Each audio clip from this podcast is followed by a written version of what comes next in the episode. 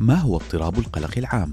اضطراب القلق العام هو معناته الواحد تجي أفكار سريعة مستقبلية يشعر دائما تجاهها بالقلق. ما في سيطرة على هذه الفكرة. إحنا نسميها what if what if what if يعني ماذا لو ماذا لو. وكلها عبارة عن فرضيات تتكلم عن احتمالية حدوث أو احتمالية عدم حدوث تكون في أغلب الأحيان نادرة الحدوث لكن الشخص يشعر إنها حتحصل فبالتالي يفكر في أسوأ الاحتمالات فيها دائما.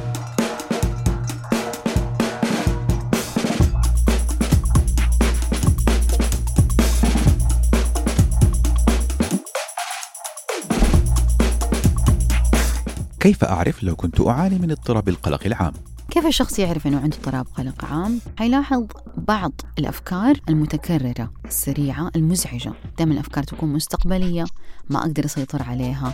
كلها سوداوية أو أغلبها تكون سوداوية. يعني أتذكر كانت عندي عميلة وقت ما كانت تبغى تسوق هي عندها رخصة وساقت قبل كده. لكن كان دائما كده أفكارها تكون. طب يا سلمى افرضي وقفت علي السيارة. طب مو مشكلة. إيش نقدر نسوي؟ مثلا ممكن نتصل أحد يساعدنا. طب افرضي جوالي طفى طب افرضي الطرف الثاني لما أنا كلمته طفى هو جواله. طب افرضي الكفر بنشر علي. حتلاقي هي سلسلة من أفرضي لو أفرضي لو إحنا نسميها hypothetical worry القلق الافتراضي المستمر في أشياء أنا ما أقدر أسيطر عليها.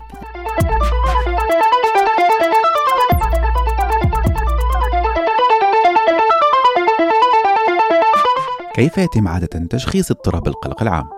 كثير أشخاص يعانوا من القلق العام وما يعرفوا أصلا أن عندهم قلق عام. كثير ناس يجوا على العيادة يشتكوا مثلا من اكتئاب تقولي أنا مثلا ما أخرج من البيت إني ما آكل. أعراض الاكتئاب دائما تكون أعنف. أقوى واضحة كثير. الشخص يقدر يلاحظها يقدر ينتبه عليها. لكن في القلق العام لا هي داخل أفكار الشخص. فالشخص لما يعاني من قلق يحسب أغلب الناس ترى زيهم. يعني أنا أتذكر عميلة قالت لي أنا أحسب كل الناس زيي تقلق. أنا ما كنت أحسب إنه هذا اللي أنا عندي يسمى مرض أو عنده ليبل تقدر تقولي لي إنه هذا اسمه مرض اضطراب القلق العام. أحس إنه هذا طبيعي. تماما كذا كانت. لكن في الحياة الحقيقية ابدا هذا الشيء مو صحيح. هذا مرض.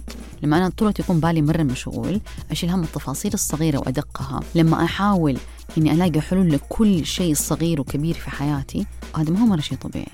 صح الشخص يكون باله مشغول أوقات لكن ما ينفع أنا أكون أغلب الوقت أشعر بالانزعاج والقلق والتوتر بطريقة مستمرة.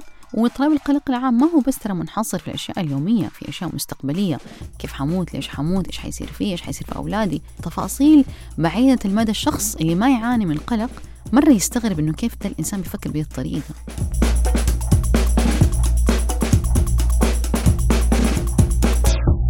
من هم أكثر الناس عرضة لاضطراب القلق العام؟ يعني هذا السؤال يحتمل كذا جواب. الشيء الأول الجينات الوراثية تلعب دور كبير في احتمالية الشخص يصاب باضطراب القلق العام. يعني مثلا لو الأم عندها عندها قلق أو الأب عندها قلق فالشخص أو الطفل يتعرض أكثر يعني من الجينات الوراثية أنه يكون عنده قلق عام الحاجة الثانية أنه في دراسات تقول أنه السيدات أكثر عرضة لاضطراب القلق العام من الرجال. التنشئة والبيئة طبعا تلعب دور كبير. لما أنا أنشأ في بيئة الأم تقلق مرة كثير كل شيء تتصل على الجوال تطمن وتشيك أو الأب نفس هذه الطريقة. بعدين ينتقل لي أنا كمان كشخص. ما هو بس عن طريق الجينات الوراثية لكن أشوفه فسلوكيا أبدأ أنا أتطبع بهذه الطباع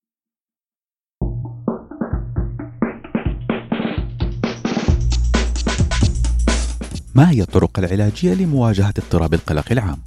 الحل ينقسم قسمين قسم دوائي وقسم سلوكي. القسم الدوائي آه، بسبب نقص مادة السيروتونين في العقل هذه الأدوية ترفع وتحفز هذه المادة فبالتالي سرعة الأفكار تخف. من أفضل الحلول اللي هي مثبتة علميا برضو العلاج السلوكي. العلاج السلوكي إنه نبدأ نعلم الشخص كيف أول حاجة يحدد هذه الأفكار. يفرق بين ال hypothetical worry وال practical worry. إيش هو القلق المنطقي الصحي وإيش هو القلق الغير صحي أو الغير منطقي؟ فيبدأ الشخص يصنف هذه الأفكار. في نقطة ثالثة ممكن نضيفها كمان عن موضوع الحلول. ما ينفع الشخص اللي يعيش في قلق يسيب أفكاره طول منطلقة. يعني مهم أحصرها أكثر. يعني إحنا بنشجع مرة على الكتابة في العلاج النفسي إن تكتب أفكارك تدونها. لما أنا أكتب أفكاري وأبدأ أدونها أبدأ أسقط هذه الأفكار من حيز العقل اللي هي المساحة الشاسعة جوات عقلي إلى ورقة. وهذا يبدأ يبطئ سرعة الفكرة. الفكرة مرة سريعة جوات العقل. يعني في دراسات تقول إحنا عندنا في اليوم الواحد من 35 ألف ل 70 ألف فكرة. ففي الدقيقة الواحدة عندنا من 35 إلى 53 فكرة. هذه الأفكار كثير سريعة. لما إحنا نبدأ ندونها نبدأ إحنا نكتبها نبدأ نحصر فهذه الفكرة تبطئ. سرعة هذه الأفكار. من الأشياء اللي مرة مفيدة وهي مرة كثير ناس يحسوها غريبة آه إحنا نسميها وقت للقلق أو إحنا نسميها ال worry time نخلي الشخص 20 دقيقة يقلق. يحط ورقة ويجيب قلم. هذا كثير clients يحسوا إيش هذا مرة غريب يعني بتخليني أقعد اقلق عادي خذ راحتك أندب حظك سوي اللي تبغاه في الورقة. لكن بعد 20 دقيقة أي فكرة تجيك خارج وقت القلق ممنوع تتفكر فيها. فحتقول لها أنا حأجلك حفكر فيكي بعدين. وهذه من أحسن الطرق اللي هي تساعد العقل إنه يأجل الأفكار. الأفكار المرتبطة بالقلق عندها شكل واضح نسميه الزن. طرق تزن الفكرة وتبغاك تعطيها وش؟ وتزن الفكرة وتبغاك تعطيها وش؟ الأشخاص اللي يعانوا من قلق ما يطنشوا هذه الفكرة يتجاوبوا طول الوقت معاها. في التمرين حق الوري تايم أو وقت القلق يعلم أنا أشوف الفكرة أطنشها وأرجع لها في وقت متأخر بعدين. ما ينفع كل ما يجيني قلق أنا أدخل فيه وأفكر فيه وخاصة أصلا هذا القلق غير حقيقي. يعني مثلا كان عندي عميل يقول لي تجي الفكرة هو بيسوق أنا مثلا ممكن أموت. أو ممكن يصير لي حادث. طب أنت لا مت ولا صار لك حادث. فمثلا ممكن أقول له الفكرة هذه. طب أنا ممكن أفكر فيك بعد نص ساعة بس خليني أوصل البيت حتزن الفكرة شوية بس مهم إنه إحنا نأجلها. على قد ما هي تبان مرة بسيطة في وقت الحقيقة وقت الجد ما تكون مرة سهلة. لكن استمراريتي في التعامل مع هذه الأفكار ودفئها حيساعدني على المدى البعيد. إني أقدر أهمش هذه الفكرة. ما تكون هي المحور الأساسي عشان أتعاطى معها بطريقة مستمرة. ما هي تجليات اضطراب القلق العام في حياتنا؟ من أكثر الأشياء اللي أشوفها في العيادة مرتبطة باضطراب القلق العام إنه مثلا ممكن أموت أو إيش حيصير في أولادي. أو لا في بعض الأحيان ألاقي أشياء ثانية تماما اللي هي في الأشياء اليومية البسيطة الصغيرة المتكررة. زي مثلا مين حودي الأولاد المدرسة إيش حسوي فطور إيش حأسوي الغداء. مع إنه ترى لو أحد ثاني سمع عن الشخص ده إيش بيقول؟ حيقول مرة غريب. هو إيش البساطة هذه قاعد يفكر فيها؟ لكن الشخص اللي عنده قلق يشوفها مرة مهمة وكبيرة وتشغل باله جدا تربكه ما تخليه يقدر يكون عادي ما هي العوامل التي من الممكن أن تحفز اضطراب القلق العام؟ يعني أوقات في مشاكل مواقف في هذه الحياة تزود القلق يعني الحياة ما هي مرة كده وردية. في أيام مثلا ممكن أرسل في اختبار وحيزيد القلق عندي. في أيام مثلا ممكن أنفصل أو في أيام مثلا ممكن أتعرض للخيانة. وهذا كله يرفع مستويات القلق حتى لو أنا ما أعاني من قلق. وهذا شيء طبيعي بسنة الحياة. لكن الإشكالية كلها أحتاج أكون واعية. متى هذا القلق حقي بيصير منطقي وبستفيد منه؟ ومتى هذا القلق يصير اضطراب وبعممه على أغلب جوانب حياتي؟ وجود القلق مهم في حياتنا. وجود القلق الصحي مهم يخليني أبدأ أكون حذرة في مواقف معينة. يعني أنا أتذكر مرة كنت بسمع من في التسجيلات قبل كده إنه في إنسانة فقدت شعورها بهذا الخوف فكانت أوقات تقطع الشارع مثلا من دون ما تطالع على الإشارة أو مثلا كانت تنسى محفظتها في مكان وتحس إنه هذا شيء عادي. فكأنه كان في منطقة في الدماغ إحنا نسميها في الفرونتال لوب تماما ما هي موجودة في الفص الأمامي الصدغي في الدماغ. كان ما هي موجودة تماما هذه المنطقة. الأشخاص اللي يعانوا من قلق كأنه مسارات العقل اللي عندهم ما صارت تشتغل صح مثلا. كأنه لما أنا أقول لهم طب إيش أفضل احتمالات؟ ما يفكروا فيها. وكأنه هذا الحيز من العقل ده كأنه تعطل تماما.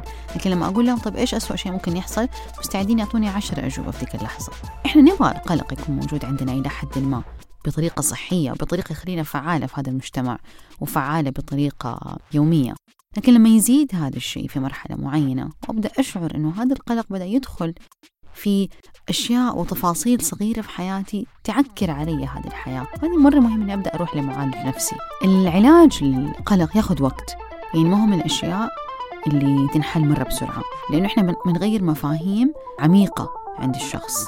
بنغير بعض الأحيان أفكار وتنشئة وأشياء كثير تربينا عليها. إحنا نشوفها كمسلمات وهي في الحقيقة ما هي مسلمات هي أشياء أنا بس تعودت عليها. من الأمثلة اللي دائما أقولها في العلاج النفسي إنه أنا مثلا لما أروح مثلا أشترك في نادي وأبدأ أشيل حديد ولا أسوي رياضة أول فترة أحس إنه شوية صعب علي.